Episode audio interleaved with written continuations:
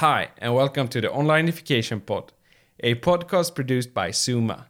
I'm Alex, your host, and in today's episode, I got the chance to talk with Stellan and Anders about a company that they often refer to as the company that treats you exactly how you want to be treated. It's Amazon. We're going to talk about what Amazon is, how it became so successful, and how you should view Amazon as a business. Is it a potential partner or a competitor? Enjoy!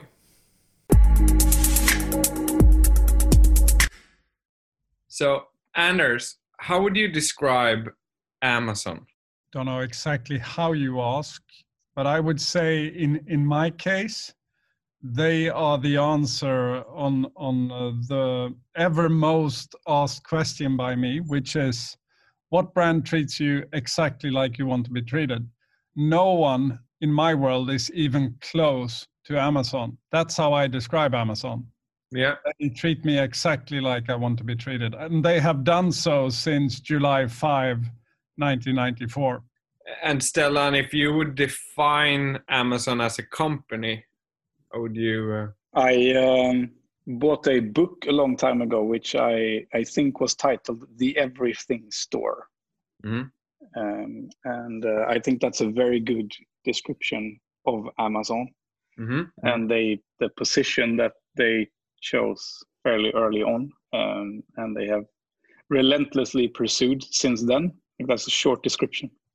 So, Anders, uh, why why have Amazon become so successful, according to you? In a, in addition to many Swedish people that I have seen commenting publicly on the so-called internet, I've been a customer for 26 years, and there's, from my perspective, there's a very very easy way to describe them: relevant and never intrusive. And from a sort of answering why they have become so successful is testing and structure and very much using common sense. That that's my short answer of how they have become so successful. Yeah and uh, Stellan, do you agree? Oh. yeah i agree. And uh, if i'm going to add something to that it would be looking back at um, the first annual uh, letter to shareholders that uh, Jeff Bezos is still referencing, saying that it's always day day zero or day one. Yeah. And um, I think it's um, yeah, there is a lot in this that if it's day zero and not uh, not day one, uh, it means that we're we're still a startup. And uh, if you can ma- maintain that but still being a giant, then um, you have you, you end up in a situation where you tend to become successful when you go uh, stale and uh, you end up further in the process you you optimize for other things. And then and then you you reach midlife. Yeah. So treating customers like customers want to be treated and uh, the ability to to operate like a startup kind of. Yes. Yeah. Sounds good. So recently amazon la- launched in sweden. Anders, you mentioned you've been a custom, customer for a long time uh, for Amazon. Have you made any purchase on the Swedish version yet, privately yes. or professionally? Yeah, mm-hmm. uh, privately on on um, the Swedish one, mostly because I think I know about where they are with it. Historically, I had to buy for mm. obvious reasons through US. Mm after that, I have always bought through UK. And now I start to test what they have and don't have on the Swedish site, the .se, compared to co.uk. And um, my son is okay in English, and most likely he won't hear this pod. Yesterday, I bought a beautiful chess game to him, which I first planned to buy to the Swedish site, but it turned out that through the US site, I could buy an even nicer one. So that we bought yesterday. And um, tonight, when we go to our summer house, I know that there are three different Zlatan shirts that we bought one through the Swedish site and two through the UK site. So that's what I've done lately privately. And for Suma, I bought two books from UK Tuesday. So I believe that we would get them today or Monday. And have you uh, experienced any difference um, as a customer uh, buying from the Swedish one versus the UK and US? That, that I'm spoiled with that they have a few more things through UK and, and definitely through US than, than they have right now on the Swedish one. Yeah. I, but I have heard so many comments from people who've been first time visiting Amazon and we can think whatever we want about how surprised they get. And what what i have heard privately are the prices. How the hell can they make money when the eyeliner that i used to pay 180 kroner for someone told me is 89 kroner at amazon. And we, we can think a lot of things about that about monopolism and, and so on.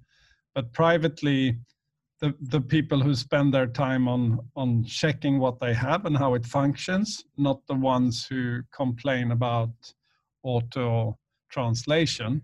They are surprised about the prices. It's also a, a fact that Amazon is uh, from the US basically and web services is uh, subsidizing e-commerce in in Europe um, they haven't they, they just made losses basically so yes, um, some uh, competitors have had to adjust their their pricing in order to compete. That's that's the way it is. Um, I guess everyone in Europe is probably pretty good at making sure that they operate according to laws and leg- regulations in Europe, and then the playing field is the same anyway. And uh, yeah. so um, I, I don't think we should sort of bash them too much about that for now, at least. Uh, I've uh, personally bought um, Christmas uh, calendar, um, and I bought it from Amazon just because it was sold out where I intended to buy it from. Yeah. Pricing was roughly the same, so not not a big difference in that. So most of our listeners they are operating in B2B. Um, I'm just curious, have you bought anything professionally yet, Stellan, for Suma or? No, I haven't, but uh, I could well uh, well imagine myself doing, especially if I was, um, let's say, in the service industry. When I go and, and buy uh, screwdrivers and nails and um, all that types of stuff, uh, I see all the service uh, guys' uh, cars parked outside from uh, both um, bigger construction companies and uh, installer companies and so on, and uh, and of course then uh, down to single people, small uh, firms. But um, it's interesting that they they no longer only buy at the um, what's grossista. they they no longer just buy at the outlets that they used to do. They also yeah. buy at, at normally sort of consumer chains and so I think we'll see that behavior online as well. And uh, Amazon is probably going to be a catalyst uh, of that also. So, how, how should B2B companies uh, think about Amazon? Are they potential partner or a competitor? Yeah, that's a very important question to ask yourself, and I think the answer depends a lot on on where you are in your business at the moment. I myself, if I was a startup that wanted to reach out broadly in a very short time period, I would consider Amazon as sort of a, a starting platform to make that leap. If I had um, a sort of very well organized distribution chain uh, and sort of a, a, a, high level of, of sort of protective borders around my business, I'm not so sure that I would uh, sort of take the leap and and uh, open up to Amazon as a sales channel. So um, I think it depends on your on your position um, and you have to think about the competition in that way as well. So um, your smaller competitors will definitely utilize Amazon sooner or later. And um, then the question is, will that make them leapfrog you eventually, or what do you do to sort of tackle that? So you, you can't ignore, even if you decide not to go with Amazon, you can't just ignore Amazon. Yeah, you have to make an active plan for Amazon. Yeah. Anders, what's your take on on that? I mean, you you have the possibility, and I, speak general now. You have the possibility to ask yourself a couple of of questions connected to to your question. We we have seen examples through the years where um, where where companies have actually come in a position where they compete with themselves and themselves being Amazon, uh, where where distributors or wholesalers or local agents have decided to go with Amazon. So you, you have to ask yourself a question, which is, uh, are you sure you have all the agreements and, and contracts in place when it comes to your partners and, and your wholesalers and everyone else? You, you have to ask yourself if you can um, if you have the right knowledge and, and access to, to drive successful e-commerce on your own yeah. without Amazon or Alibaba or whoever. You you have to think when you go to a new country where Amazon is perhaps present and active, if the investment on doing it yourself versus doing it together with Amazon mm. in a country is, is relevant. Uh, you have to think through your brand, what it means for your brand, and you have to think through what your principle is when it comes to customer data. Do you want to know all the, do you want to have and own all the transactional data? I'm, I'm just throwing up a couple of questions now, but you, you need to be very, very structured and firm on when, when you do this. You need to answer a couple of questions when it, when it comes to everything from, as mentioned, data to contractual things although a very broad answer, but but um, as long as you can make the decision yourself, make make sure you answer all the right questions. So, Stellan, uh, do you have any recommendations for companies that face these uh, questions right now? Yeah, very important one I think is that the decision uh, about Amazon, which you have to make, then as I said, regardless of whether you you ultimately sell with them or not, should go at the highest level. It shouldn't be um, some individual somewhere who takes an initiative and does something, bridging what Anders said with contractual things and so on, where you end up competing with yourself eventually and so on. So it really needs to be an active decision on how do we tackle Amazon at the, the very highest level in your company. And Anders, um, what what will be the next step for Suma related to Amazon?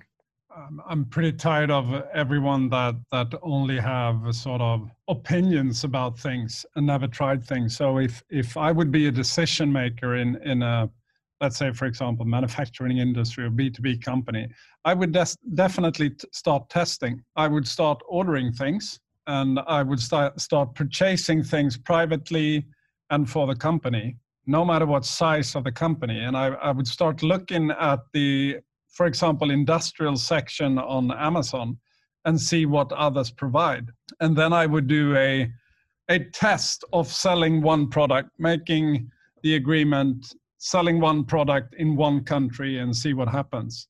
Then I either pull out or I go all in. Was, was that covering your question? Yeah, um, uh, um, my question now is what will be the next step for Suma? Are we? That's, that's already in the plan if you go to Suma's site today, it's an e-commerce site that you yeah. can explore. And one of the things that will be sold there from April 10, although soon you will be able to do a pre-order, is the onlineification and digitalization book. And that one will be the first product that we sell through Amazon.